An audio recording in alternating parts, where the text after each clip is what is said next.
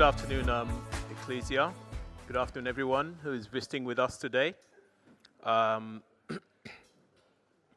and glad to be with you here as we um, have fellowship today in God's Word and with one another. Um, just as I set out today to continue in, uh, in our series, the New Testament letter of James, um, I want to start by posing a question to you. Would you simply believe me telling you I'm a Christian? Just because you come here and see me on stage, or leading in service, or being involved here in one way or another each Sunday or at other times during the week. Would you take, I mean, what, what would it take to help you see that, yeah, that Bertram guy, man, he's a Christian for real? You've probably heard the sayings actions speak louder than words. Or you can tell a tree by its fruit. Those teach us to reflect um, on how we live our lives and consider others as well. Um, consider others' lives to discern or understand their character or their nature.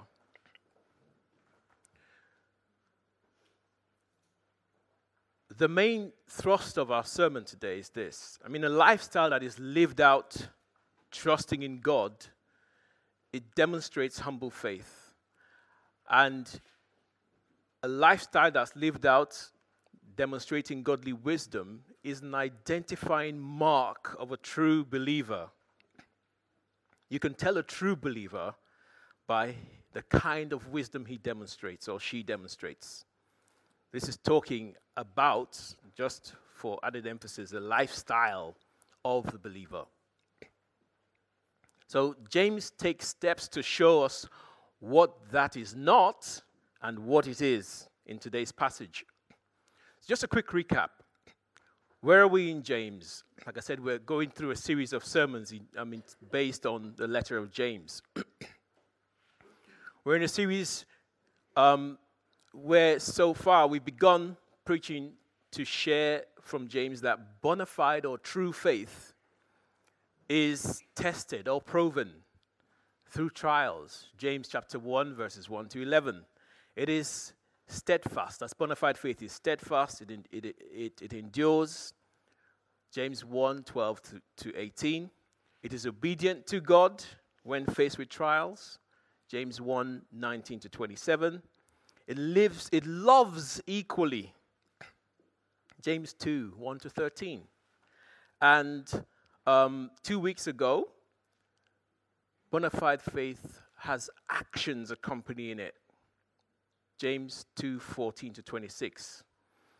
And just last week, bona fide faith transforms our speech. Chapter 3, verses 1 to 12. All through, when you consider the main points, he calls believers to, he, he calls believers to demonstrate the work of God in their lives. It's a very practical book. I was, I was just um, chatting with um, Rebecca a few moments ago. Today's passage is no exception. Calls for another demonstration of a godly life. And I pray we'll see that demonstrating godly wisdom is an identifying mark of a believer in Jesus Christ. So let's begin by looking at our text for today's message. It's James chapter 3, verses 13 to 18. How is this, um, how does James approach this? What he does, he, he challenges his readers in verse 13, if you look at it, to demonstrate godly wisdom in how they live, their works, and their attitude. He then shows the difference between earthly wisdom, verses 14 to 16, and heavenly wisdom, verses 17 and 18, with regard to their motivation. That's where, what, what is the motive behind this kind of wisdom? Their characteristics and the results or the fruit of each kind of wisdom that's demonstrated that, or that he, that he highlights in the, in the preceding verses. The eventual challenge that James poses is to demonstrate godly rather than earthly wisdom, and he wraps this in the text. He wraps it in the last verse, but he folds it into each section as we go along. Let's start looking at the whole picture to see where he leads his readers before we go in. So, the text, James 3 13 to 18. um, what you have on display, I hope this doesn't cause any problems, is the, in, is the ESV. Um, let me read through. Let me read the ESV as well. Just one second. I'll read the ESV.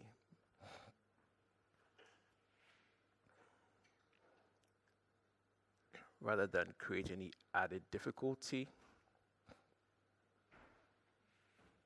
All right. From verse 13. Who is, a, who is wise and understanding among you?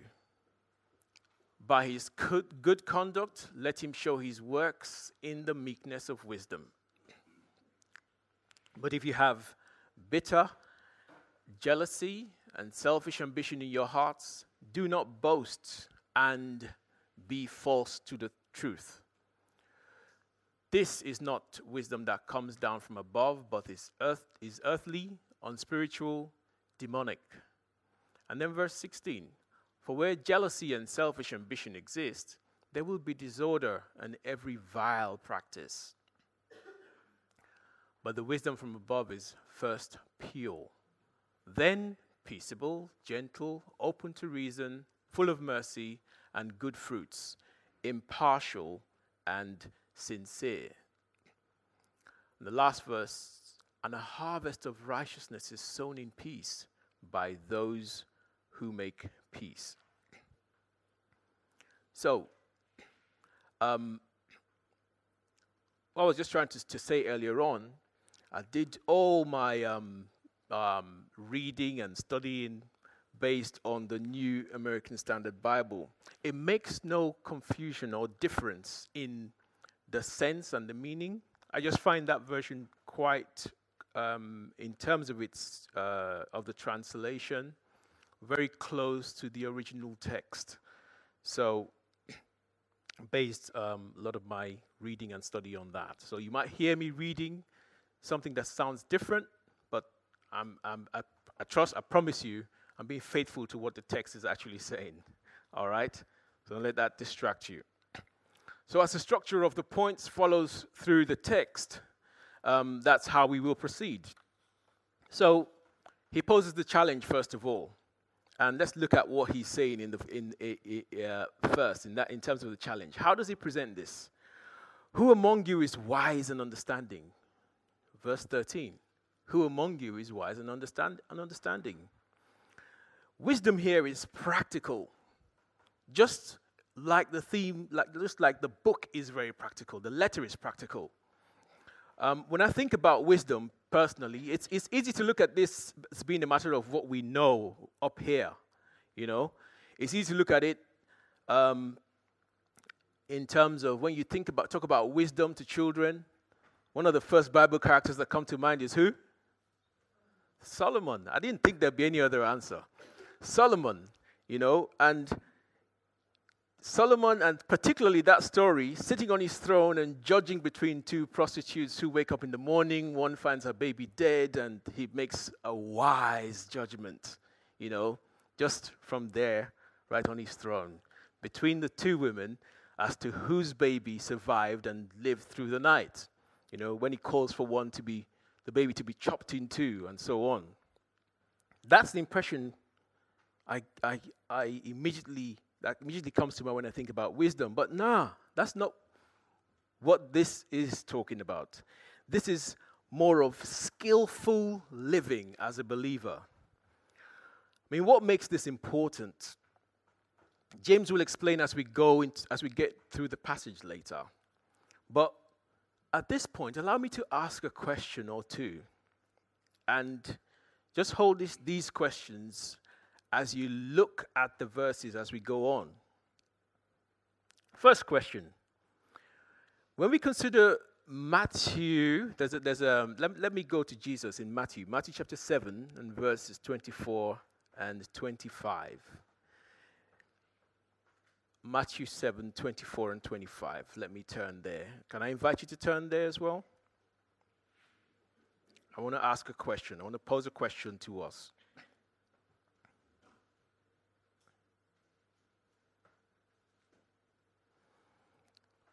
Everyone then who hears these words of mine and does them will be like a wise man who built his house on the rock. And the rain fell, and the floods came, and the winds blew and beat on that house, but it did not fall because it had been founded on the rock. Jesus is obviously speaking in terms of people listening to his words, listening to the message of the, the good news of the kingdom of God that he's been, he's been preaching and teaching in Israel, in Jerusalem, in Galilee, and calls people to believe on his words, believe on what he says about the kingdom of God and entering into it. Now, my question um, to you and to me did, did we acquire or buy or purchase our salvation just like everything else we could buy. We could go into the O2 shop or the Apple shop now and buy an iPhone 7. Get one for yourself. Get a phone you like. Did we acquire or buy our salvation for ourselves? Did we go somewhere and pay a price for it and get it? If we did, or if we do, how much does the salvation that you've purchased or that I've bought how much does it cost us? What does the salvation you've bought for yourself cost you? Second question if you've bought your salvation or acquired it by yourself at whatever price you could afford to pay, does that make me and you free to live as we wish, having acquired or bought salvation from God? Do you notice something in the question I just asked? I mean, do we buy salvation? Do we acquire salvation by ourselves with our own effort? Well, and if we're free to live how we like because we've bought salvation, would we choose to live at all, in, in, in, even in the list, for God? Because we could afford salvation and buy it ourselves, right? Would we choose, would you make a choice to live for God? having bought your own salvation. Especially considering what it cost you to buy that salvation. Right.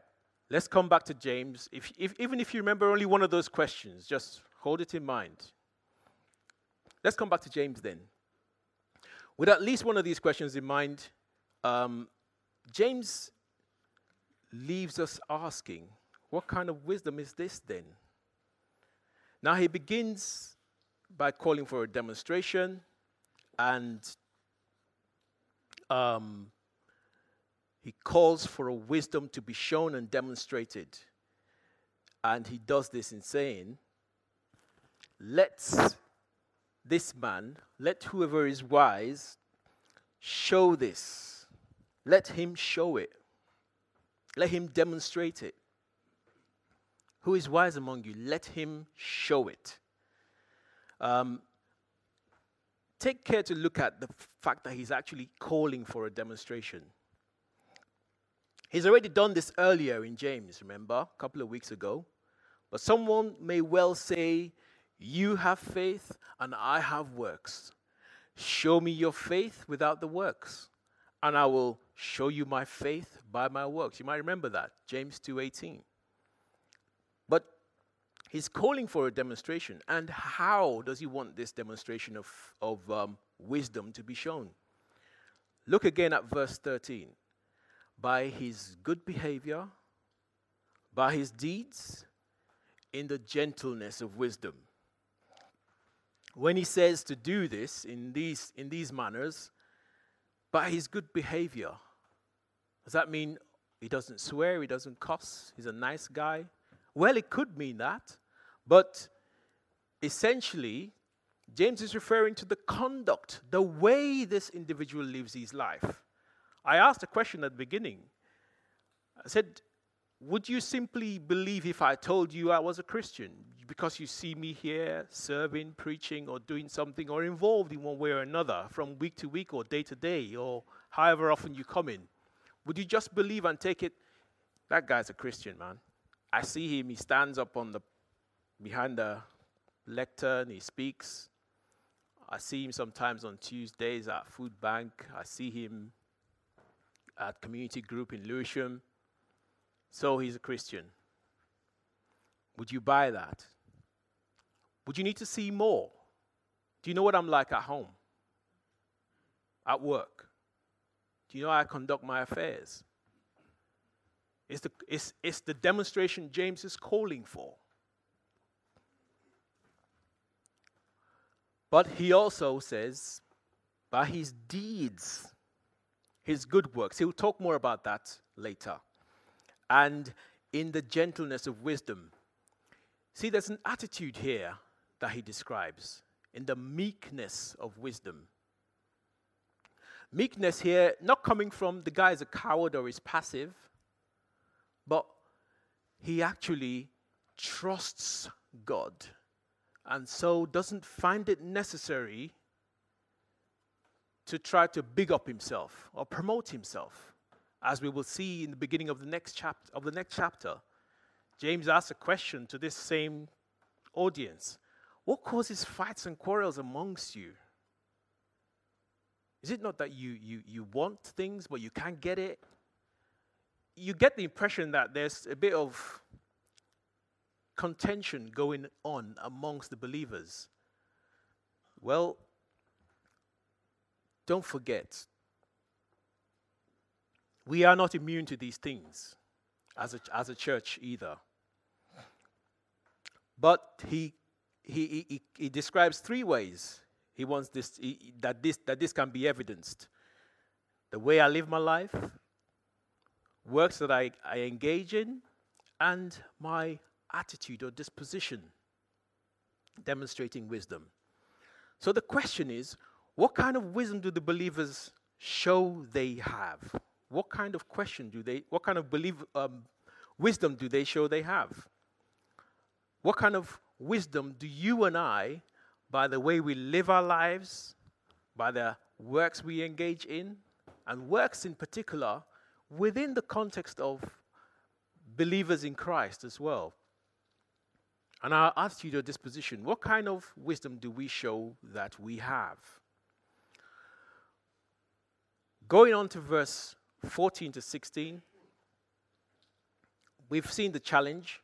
Now, James goes on to tell us what it is not, the kind of wisdom he is not talking about. Verse 14 to 16. But if you have bitter jealousy and selfish ambition in your hearts, do not be arrogant and so lie against the truth. This wisdom is not that which comes down from above. He first introduces us to false wisdom and the origins of it. Where does it come from? There's a phrase that's um, Pastor Rob, I believe, referred to already in this series. And we see that repeat that, that coming up here again. Um, I think it was last week he was talking about the, the, the heart of the problem is the problem with the heart. And James identifies this, uh, helps us to see the, the, the, motives or the origins of um, the earthly wisdom, which he says is not what, is not what he is, is calling for. But look at this. In the heart, in your heart, this phrase already um, shows up and draws us to where the kind of wisdom he's going on to describe comes from.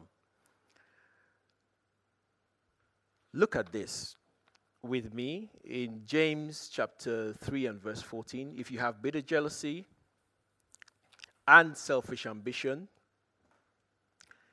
Um, the things he's identifying there as the origins of this wisdom are again listed right there. You have bitter jealousy and selfish ambition. What, is, what does he mean when he talks about bitter jealousy? What does he mean when he talks about bitter jealousy? Um, I want to borrow from another passage of scripture to explain this. But talking about bitter jealousy, it is a zeal, um, jealousy, simply put, of others being successful, others being doing well off, others succeeding at what they do. Um, I said I want to borrow from another passage of scripture, Acts chapter 5 and verse 9. In, in, in Acts chapter 5 and from verse 9 to 17, we don't, we don't um, need to display that. The apostles experienced bitter jealousy from the religious leaders of their time. After the Ananias and Sapphira episode, the people stand aloof. What's happened is God demonstrates his um, power amongst the early disciples, the early church. The apostles um, call for a donation. This couple decide, yeah, we're going to contribute as well. And they give a false impression as to what they are contributing. And in the process, what, they both fall dead before the apostles. The impact of this, well, they see the numbers of people who believe in Christ grow. But something happened in the wider community.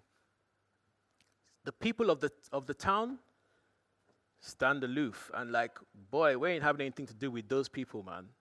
But they, they had a healthy respect for them. But then among the religious leaders, there was jealousy. Rather than acknowledge, look, God is working in and through these people, they were jealous of them jealous of the fact that their numbers were growing. They saw them as competition.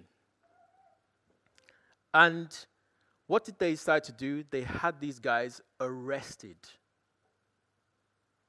They had them arrested and they had them thrown in jail. Now, guess what?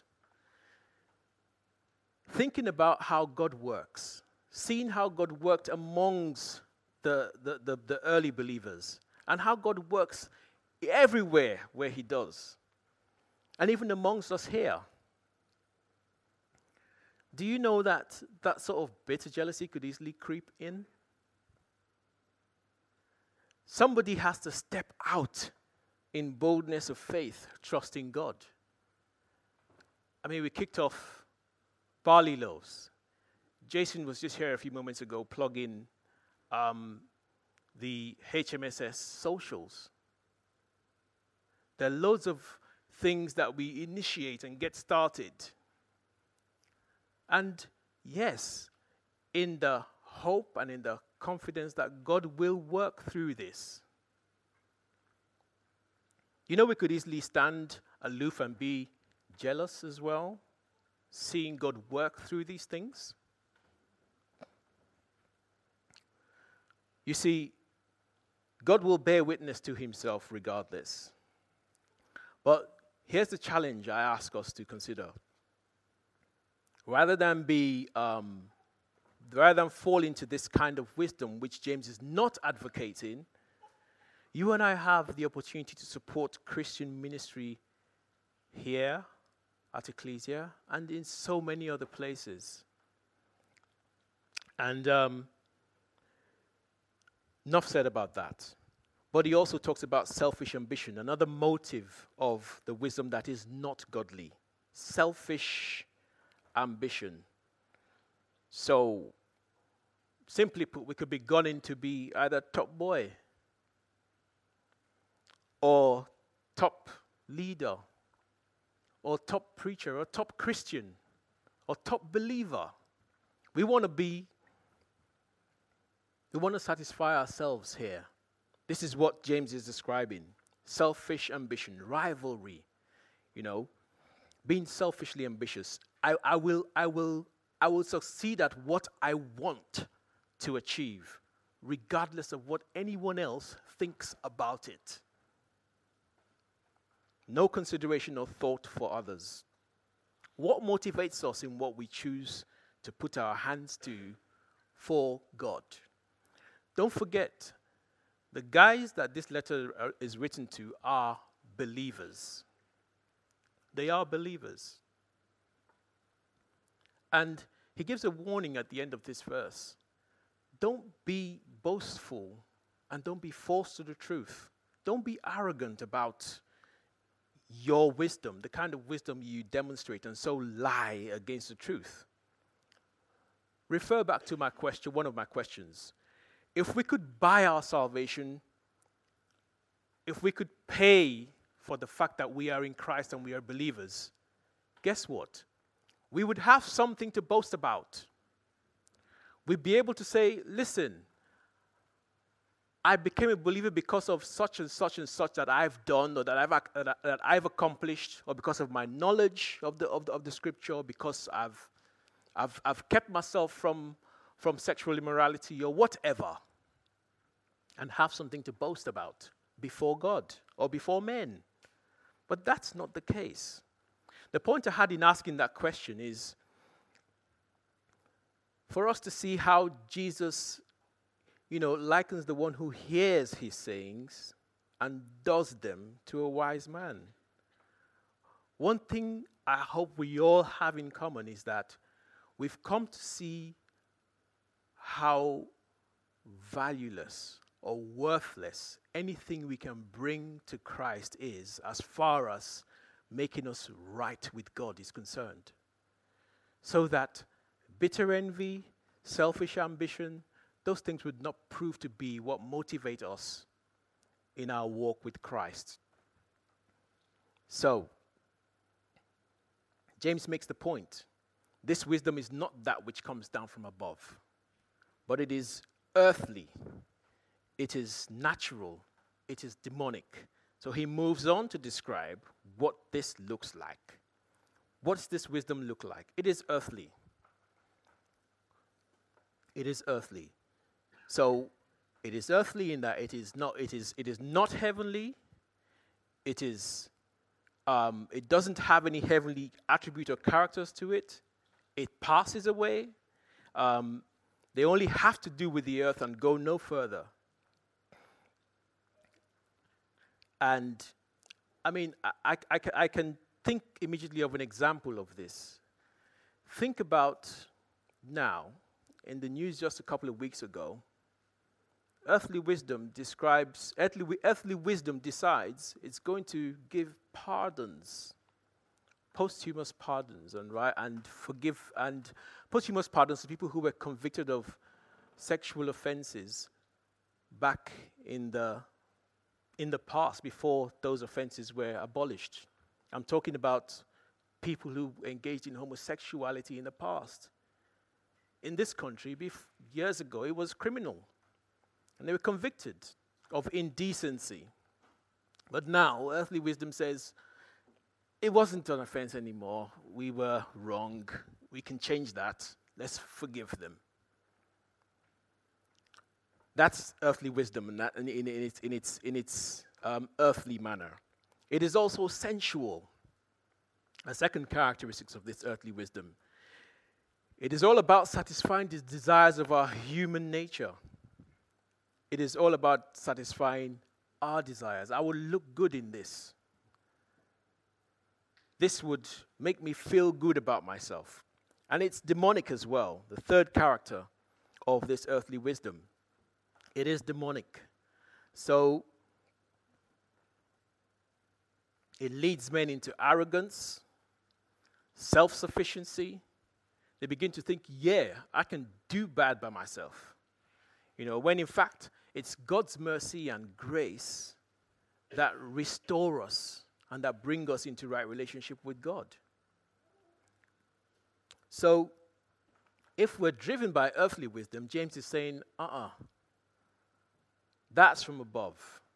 Because look at the impact it has. Verse 16. It brings about chaos it brings about disorder. It brings about chaos. Chaos simply being disorder, confusion. We won't be able to have true fellowship. Just imagine these kinds of things prevailing. We can't truly love one another. We can't have harmony. We can't trust one another. We cannot um, be sincere in our fellowship. We won't be able to have a conversation and believe what we're talking about. Can you imagine that? We would all be self serving. We'd be looking out for number one. It'll be, this, I mean, there'll be so much intrigue. We'll be wondering, okay, what's the latest gist going on in church today? And it won't be about fellowship anymore. But it also brings about every worthless and vile thing. The picture that comes to mind is Jesus describes salt as losing its saltiness. Have you ever used salt that is not salty? And if salt loses its saltiness, I, I thought about that question. Can you do anything to reintroduce the saltiness to the salt? What would you use to do that? You know, it's worthless. Worthless. And worse still, it's it, it, it another effect it has, it, it, it, it also brings about every worthless and vile thing, bad things. That's even worse than worthless. Things that are damaging. All right? So, looking at the life of a believer whose motive for what they do is out of bitter jealousy, selfish ambition, and that results in chaos, confusion, disorder, every worthless and vile thing, take time to reflect on the source of your wisdom. Is it anything like what I've just described? Then, thankfully, James goes on to describe what wisdom he is talking about. Look at the contrast, the beginning of verse 17. But the wisdom from above. The wisdom from above is first pure.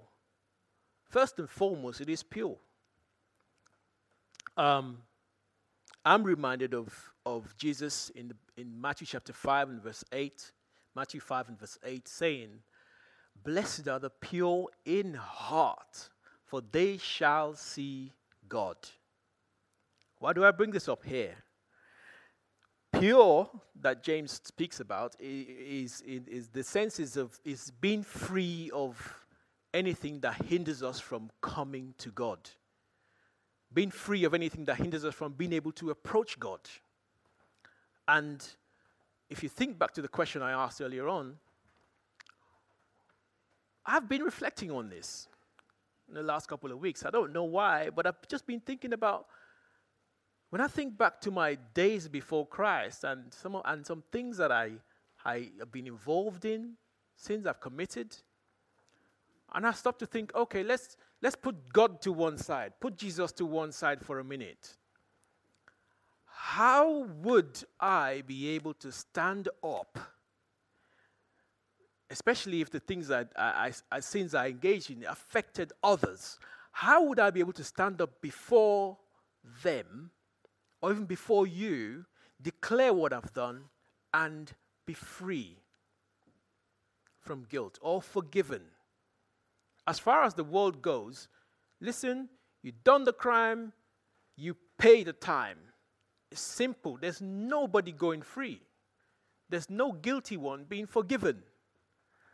But the pure in heart, how do we become pure in heart? If it is not by the work of Jesus Christ on Calvary, if it is not by his blood being shed for the forgiveness of our sin. This is the source of the wisdom that is from above. It is first pure. It is free from, from ceremonial defilement. It is, it is set apart and therefore able to approach God, therefore able to stand before God. It comes from God. What this does, it gives us the confidence to call on God's name like, you know, like um, like we like we do have the corner on God. Not that we've got God in a corner, but that we are in relationship with God. We can call on his name because of this kind of purity. But um, what better motive can we have then when we think about being forgiven, when we think about how our sins are washed away? I mean, I've been reminded lately of this song, this old hymn, and I'm, i think you know it. Time will not permit me to sing it because we, we, I've got little, very little time left. What can wash away my sin? Nothing but the blood of Jesus. What can make me whole again? Nothing but the blood of Jesus. I don't know any other fountain. I don't know any other source, any other flow that can make me white as snow. If you know any other, check it at the door. Check it at the cross. Leave it there. It is worthless. You can win the lottery today, win the euro millions, and drop it all before God and be unrepentant. It's worth nothing. Believe it. It's worth nothing. Like the blood of Jesus. So, and in recognition of this, in recognition of how God brings me close by his mercy and grace, James then goes on to talk about the characteristics of wisdom.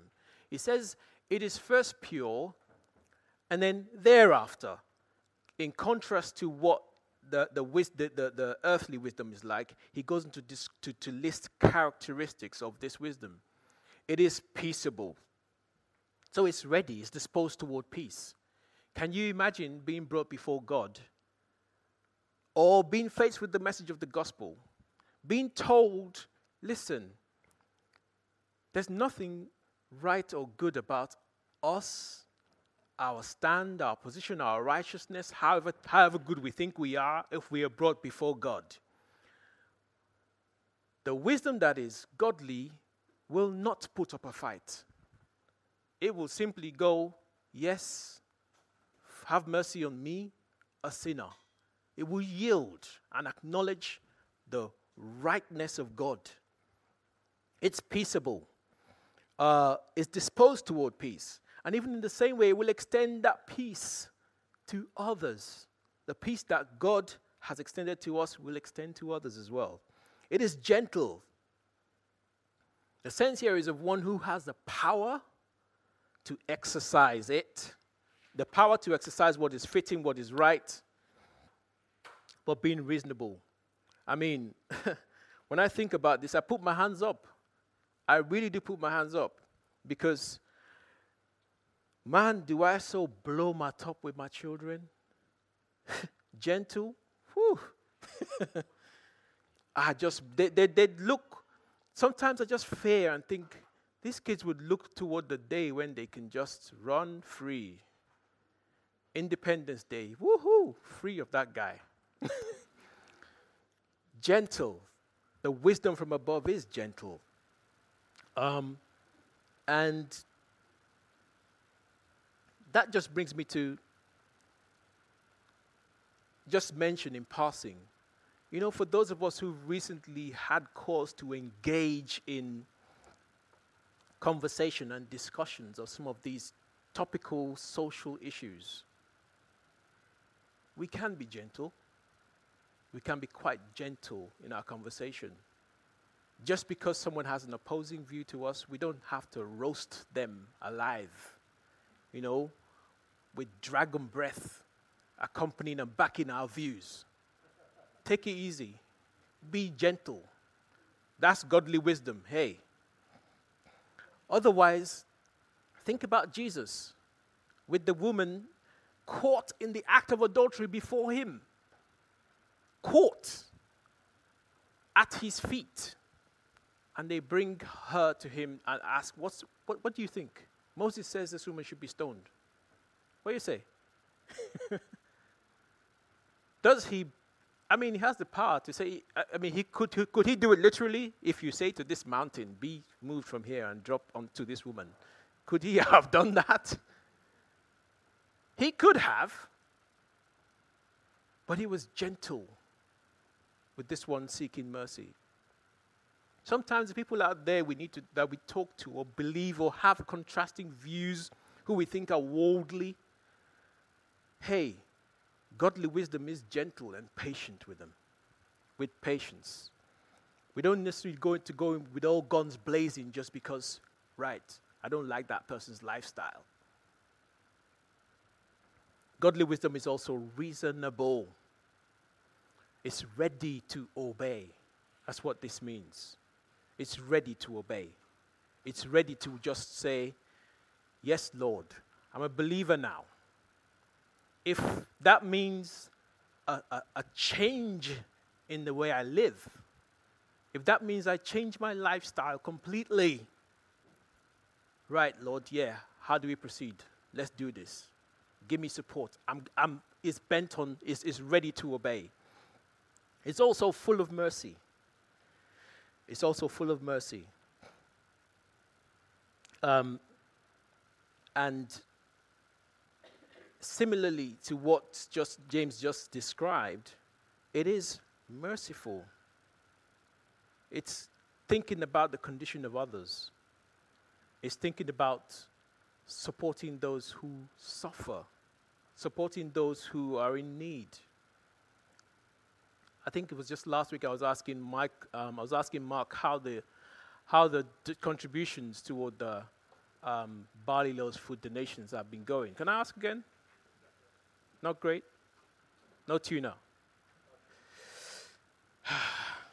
it is merciful, it is full of mercy. Point said, point made. It is also full of good fruits, full of mercy and good fruits. What is good? It's profitable fruit. I mean, if you've done any farming, you can relate to this. You get fruit, but not just fruit, good fruit. There's so many different kinds of applications on this. At times I wondered when scripture talks about believers being God's workmanship created for good works, what good works? What's he talking about? In Acts chapter 9 and verse 30, a widow had just, a woman had just died who was called Tabitha or Dorcas. Acts chapter 9 and verse 30. And when the apostles came and, and to the place where this woman's um, body lay, loads of the people around there were just showing, man, look at all the coats this woman made. They were showing the, the apostles so many things this woman had, had made for believers. Don't you just love people like that? There are some people here. I know many, including myself, have enjoyed some things at your hands. You know, there's, there's, there's, there's,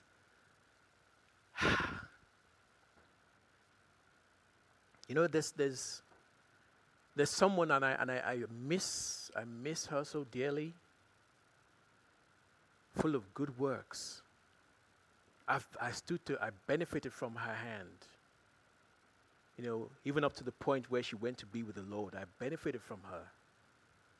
Sometimes we just take up things which we see there's a gap here somewhere. Somebody needs, somebody is uh, ill and at home, they can't attend church. And there's people who just take it upon themselves to engage in looking for, going after, finding out about and even trying to meet needs of individuals like this. They may be just small practical things. Ah, I see you, you just wear these. What, what, size, what size are your trainers? What size are your shoes? Hmm, okay, I've got a few that I bought for so and so. Would you care to have them? Would you mind if I gave these to you? So many applications of this, so many. Don't you just love those people? And even after they're gone, we miss them even more so. Considering what goodness we have had from Christ in forgiving us.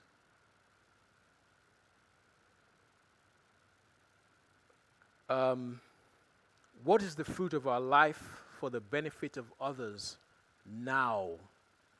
I never gave this so much thought until recently. There are some people who just, you just see them go out shopping and they start buying things and you wonder, what are you buying that for? Oh, I'm thinking about so and so's um, baby when the baby is born. You're like, what?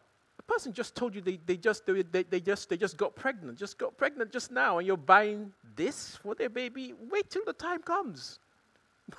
but they're already thinking ahead and, and thinking about needs, thinking about concerns for others. So much for good fruit.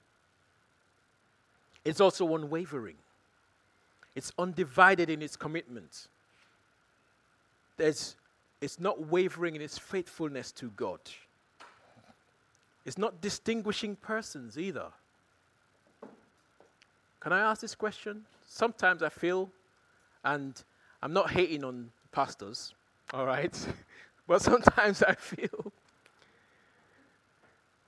unwavering when I looked at the meaning of this, where, you know, sometimes people might just distinguish between people. If the pastor is not available to pray for you, would you ask the person sitting next to you to pray for you? Hello? Would you ask the person sitting next to you to pray for you, or has he got to be the pastor? Hey, it is also without hypocrisy. It is also without hypocrisy. Um, so it's sincere, it shoots straight from the hip. There's no, when, when, when it says yes, you know you're, you're hearing a yes. When it says uh, no, I don't like that, you know it doesn't like that. This is without hypocrisy, it's not fake. So when a person claims true wisdom and has pure motives and behavior that reveals a love for making peace, a humble, patient, non retaliatory spirit, a reasonableness, a willingness to yield in obedience, a habit of merciful, compassionate acts towards others, a variety of righteous deeds that, that ministers spiritual good and benefit to others, and his undivided commitment to God's truth, and is without partiality to anyone. And all of this is sincere and is genuine. James says that person shows that they have the true wisdom. The true wisdom. Now, might just look at this and go, oh, man, that disqualifies me. I'm not there yet. That's not bad. We're not there yet. We're not there yet. If there's any of that at all, if there is even some of that at all, great. We're believers. We're born again. Remember, we were saved from sin. But now we're taking on the nature of God, nature of Christ. And we're getting there. But this is godly wisdom. This is what bona fide faith looks like. It lives according to godly wisdom. And as James concludes, the seed whose fruit is righteousness. Verse 18.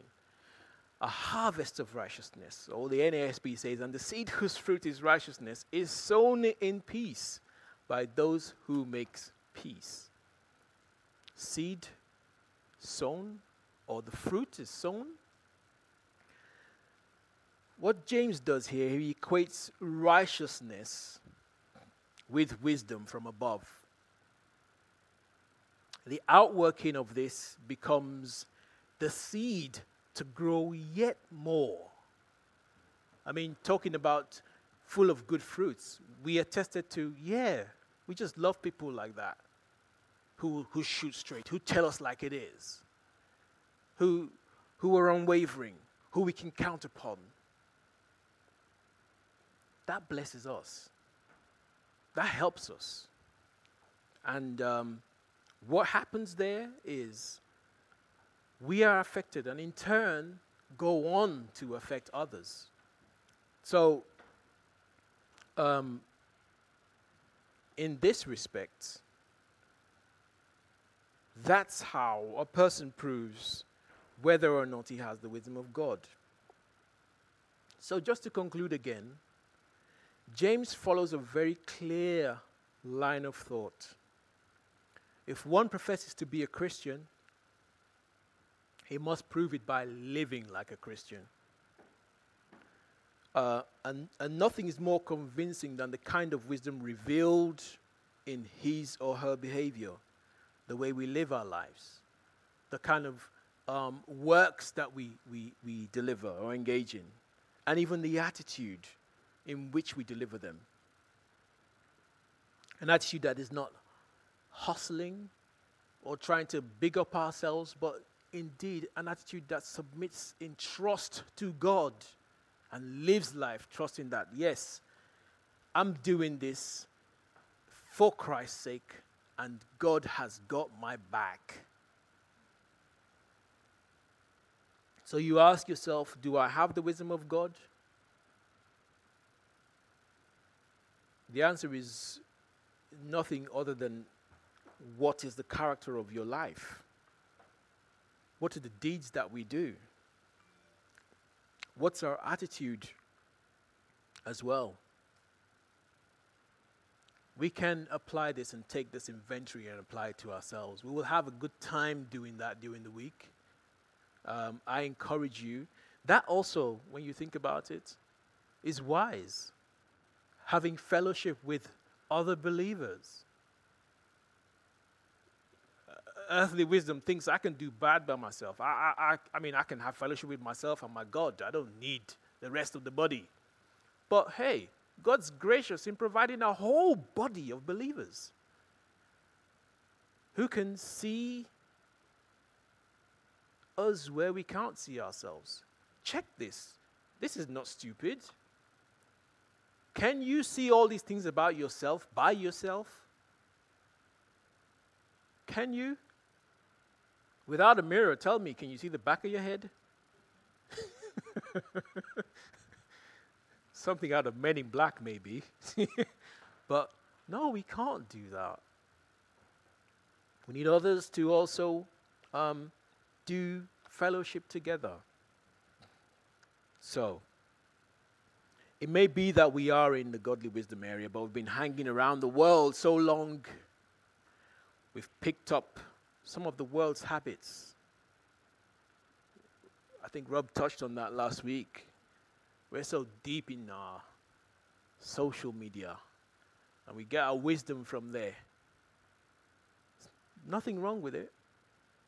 It's just how much does it affect?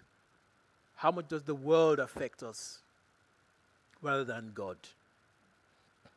God's wisdom really should um, mark without doubt those who belong to Jesus Christ.